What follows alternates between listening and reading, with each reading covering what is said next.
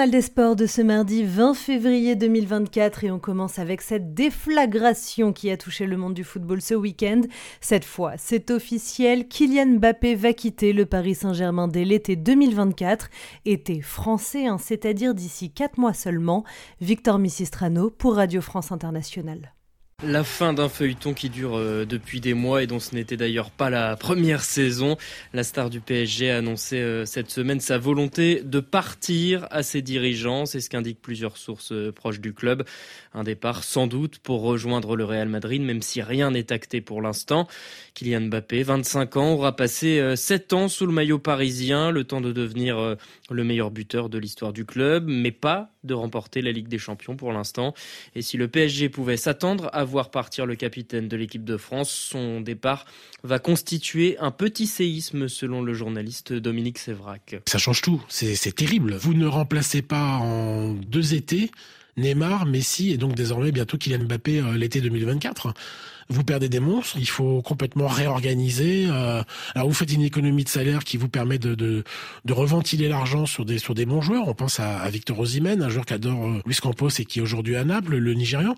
Et là, il faudra au moins deux ou trois joueurs pour faire oublier euh, Kylian Mbappé. Alors, le Real Madrid, ce n'est pas encore officiel, on vient de l'entendre, mais ça semble se rapprocher, c'est ce que nous explique Eric Mamrut. Et pour le quotidien sportif espagnol Marca, très proche du Real Madrid, Kylian Mbappé aurait même déjà signé son contrat. Ça durait cinq ans pour un salaire inférieur à celui qu'il touche au Paris Saint-Germain, mais qui serait tout de même le plus élevé de l'équipe madrilène, soit une somme estimée entre 15 et 20 millions d'euros nets par an. Kylian Mbappé qui, afin de compenser cette diminution, toucherait des primes très conséquentes. En football toujours, Ligue Europa et quatre clubs français au rendez-vous des 16e de finale. Bilan décevant après ces euh, matchs allés, deux défaites et deux nuls.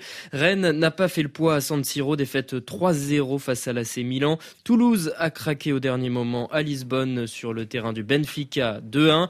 Pas de but au stade Bollard entre Lens et les Suisses de Fribourg 0 0. Et puis match nul aussi entre Marseille et le Shakhtar Donetsk de partout. L'OM a pourtant mené au score à deux reprises grâce au Gabonais Pierre-Emerick Aubameyang puis au Sénégalais Iliman Ndiaye. Tout reste à faire donc en vue de la qualification en huitième de finale. Rendez-vous jeudi pour les matchs retour. En Ligue 1, la fin de la 22e journée, Brest réduit à 10 et pourtant les Bretons ont fait chuter Marseille, un but à zéro, Baptiste Leduc. Le tonnerre de Brest a retenti jusque sur la Canebière. Ce dimanche, les Bretons ont logiquement battu l'Olympique de Marseille 1 à 0. Un succès maîtrisé même à 10 contre 11 après l'expulsion du buteur béninois Steve Mounier. Les joueurs d'Éric Roy sont désormais deuxièmes. Jamais on n'a vu Brest aussi haut. De là à rêver d'une qualification pour une Coupe d'Europe, en tout cas, ça trotte dans la tête du capitaine brestois Brendan Chardonnay. C'est beau, c'est beau ce qu'on a fait. Je pense qu'on fait une très grosse première mi-temps déjà, que ce soit dans l'intensité, dans l'engagement. On doit, je pense qu'on doit mettre un but déjà en première mi-temps.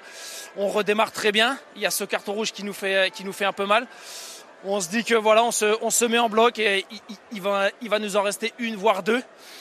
On en a eu deux ou trois. On a réussi à marquer à la fin, mais c'est c'est vraiment, beau et je pense que c'est largement mérité euh, ce soir. Déjà, on avait dit qu'à 38 points, le maintien était acquis. On a passé les 38. Bien sûr que maintenant, euh, on, va se, fixer d'autres ambitions, de belles ambitions, euh, je pense. On va aller étape par étape, comme on le fait, toujours. Mais c'est vrai que quand on est, quand on est deuxième, quand on est deuxième fin, fin février, on peut plus trop se cacher, on va dire. Conséquence directe ou non de cet échec, l'OM se sépare de son entraîneur, précision d'Amélie Beaucourt. Gennaro Gattuso n'est plus le bienvenu sur euh, le banc du Vélodrome, c'est le quotidien régional La Provence qui l'annonce. L'entraîneur italien arrivé fin septembre dans la cité phocéenne n'a pas convaincu. L'OM n'a pas gagné un seul match en Ligue 1 depuis le mois de décembre, de piètres résultats qui ont fait stagner le club à la neuvième place du classement. Et le nom de son successeur potentiel circule déjà. Les dirigeants du club souhaiteraient voir sur le banc Christophe Galtier, une information du journal euh, L'équipe. Euh, Christophe Galtier qui a quitté le PSG l'année dernière pour le club qatarien d'Al-Douaï. Allez, on en revient au résultat de la 22e journée de Ligue 1. Lyon confirme son regain de forme avec sa victoire 1-0 contre l'OGC Nice, quatrième victoire consécutive toutes catégories confondues. Et de son côté, le PSG a conclu une semaine parfaite en s'imposant à Nantes. Avec un succès 2-0 comme en Ligue des Champions, c'est le 16e des Parisiens en championnat. Même remanié, même bousculé, le PSG a assuré l'essentiel avec une frappe déviée de Lucas Hernandez, puis un pénalty de Kylian Mbappé, entré dans la dernière demi-heure, est désormais à 21 buts en Ligue 1. Même si tout n'a pas été parfait, le défenseur portugais Danilo Pereira retient l'absence de relâchement de son équipe. Pas du tout match facile. On sait déjà qu'après le champion, c'est toujours compliqué. Le physique, euh, euh, mental aussi. On a fait le job, on a, on a gagné, on a, on a fait deux, buts. Premier mi-temps un peu, un difficile, un peu de manquance de vitesse. Oui, mais après, deuxième mi-temps, on a, on, a, on a, changé quelque chose et là, c'était, c'était un peu mieux. Tous les joueurs ici, ils doivent être préparés pour jouer parce que le coach là, il donne beaucoup d'occasions à tout le monde et ça se voit à chaque match. Euh, ça, ça, se voit à cette match aussi. Il a tourné beaucoup. Euh, Kylian sur le banc, Kimi et Ousmane. Normalement, ils sont titulaires et je pense qu'on est, on est tous au Rio pour ça aussi. Le reste des résultats, victoire de Lille sur Le Havre 3-0, de Lorient sur Strasbourg 3-1, de Rennes sur Clermont 3-1 également, 3-0 pour Montpellier face à Metz et match nul Reims lance un partout. Ce qui donne au classement général le PSG qui reste en tête, Brest qui grimpe à la deuxième place, on le disait, Nice qui complète le podium devant Lille et Monaco et l'OM donc qui a chuté à la neuvième place.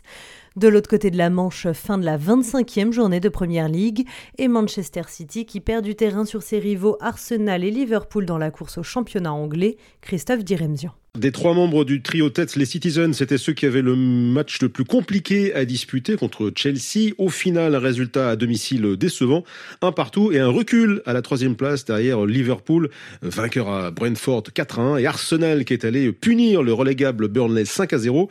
Côté Chelsea, modeste dixième, le déplacement a été à peine plus profitable de l'aveu du milieu de terrain Conor Gallagher. Nous sommes quand même déçus de ce résultat nul contre Manchester City, mais contents du match produit par toute l'équipe. Alors certes, nos adversaires nous dominaient en termes de possession, mais nous avons eu énormément d'occasions franches pour gagner. On a super bien défendu, mais on est quand même déçu d'avoir pris ce but en toute fin de match. Ça reste un bon point. À la fin, chaque équipe pouvait gagner. Il y avait beaucoup d'occasions. Ça allait d'un côté à l'autre. Ce point du nul est précieux. La fin des mondiaux de natation qui se déroulaient à Doha, magnifique performance des Australiens avec 3 médailles d'or, 9 d'argent et 4 de bronze. Au total 16 médailles, l'Australie devancée par les États-Unis, 20 médailles dont 8 en or. De son côté, la France n'a pas réussi à décrocher le premier trophée de son histoire dans un championnat du monde de water polo. Les Bleus jouaient pour le bronze après la demi-finale épique perdue face à la Croatie au tir au but, mais ils ont été battus par l'Espagne, championne d'Europe en titre, 14 à 10. La dernière médaille internationale des Français remonte à 1928, c'était du bronze, et l'unique médaille d'or du water polo date d'il y a 100 ans tout pile, lors des Jeux olympiques de 1924, qui se déroulaient à Paris. On passe au tennis. Le numéro 2 mondial Carlos Alcaraz n'a pas été sacré en Argentine. Les explications de Baba Cardiara. Pour le coup d'envoi de sa saison sur terre battue, l'Espagnol a échoué en demi-finale du tournoi de Buenos Aires, battu en 2-7 par le Chilien Nicolas Jarry. La mauvaise série se poursuit pour Alcaraz qui était tenant du titre et n'a pas remporté le moindre trophée depuis Wimbledon en juillet.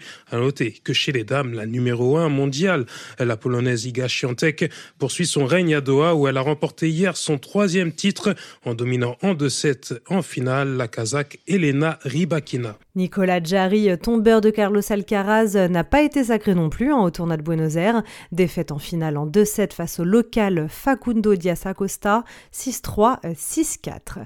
Quant au tournoi de Rotterdam, on en parlait il y a quelques secondes, et eh bien victoire de Yannick Sinner que plus rien ne semble arrêter après euh, avoir remporté l'Open d'Australie il y a quelques semaines. L'Italien s'est défait de l'Australien Alex de Minor en 2-7, 7-5, 6-4. Alex de Minor qui s'était qualifié pour cette finale le jour de son 25e anniversaire. Un beau cadeau couplé d'un changement au classement mondial, il est désormais 9e. En biathlon, exploit français lors des mondiaux de Nové Mesto en République tchèque, la française Justine Bressas-Boucher a remporté la Mastart féminine avec un sans faute au tir 20 sur 20. La biathlète de 27 ans s'impose devant l'italienne Lisa Vitozzi et Lou Jean Monod, autre française, décroche le bronze. On écoute la réaction de Justine Bressas-Boucher. Il n'y a pas vraiment de lien de corrélation entre toutes les courses, simplement ça arrive en fin d'événement.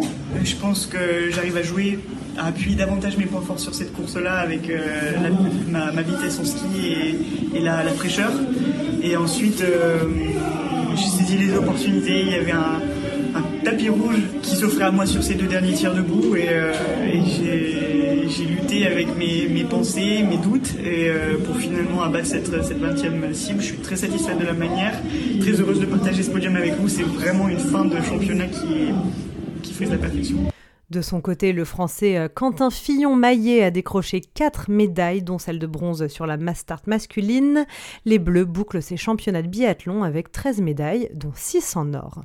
On passe du biathlon à l'athlétisme, deux nouveaux records de France du marathon. Morad Amdouni et Méline Rollin ont battu à Séville en Espagne les records hommes et femmes sur 42 km 195. Leurs chronos respectifs 2 h 3 minutes 47 secondes et 2 h 24 minutes et 12 secondes de prestations loin d'être anodines à deux mois des qualifications aux Jeux olympiques d'été. Et enfin, pour clore ce journal des sports, un sport dont on parle très peu souvent, le tennis de table. Les championnats du monde ont débuté en Corée du Sud. Belle prestation tricolore. En dominant l'Australie 3-0, l'équipe de France masculine a poursuivi son sans faute et s'est qualifiée pour les huitièmes de finale. Fin de ces mondiaux de tennis de table ce dimanche. Voilà messieurs, dames, merci de votre fidélité. À très bientôt pour un nouveau journal des sports.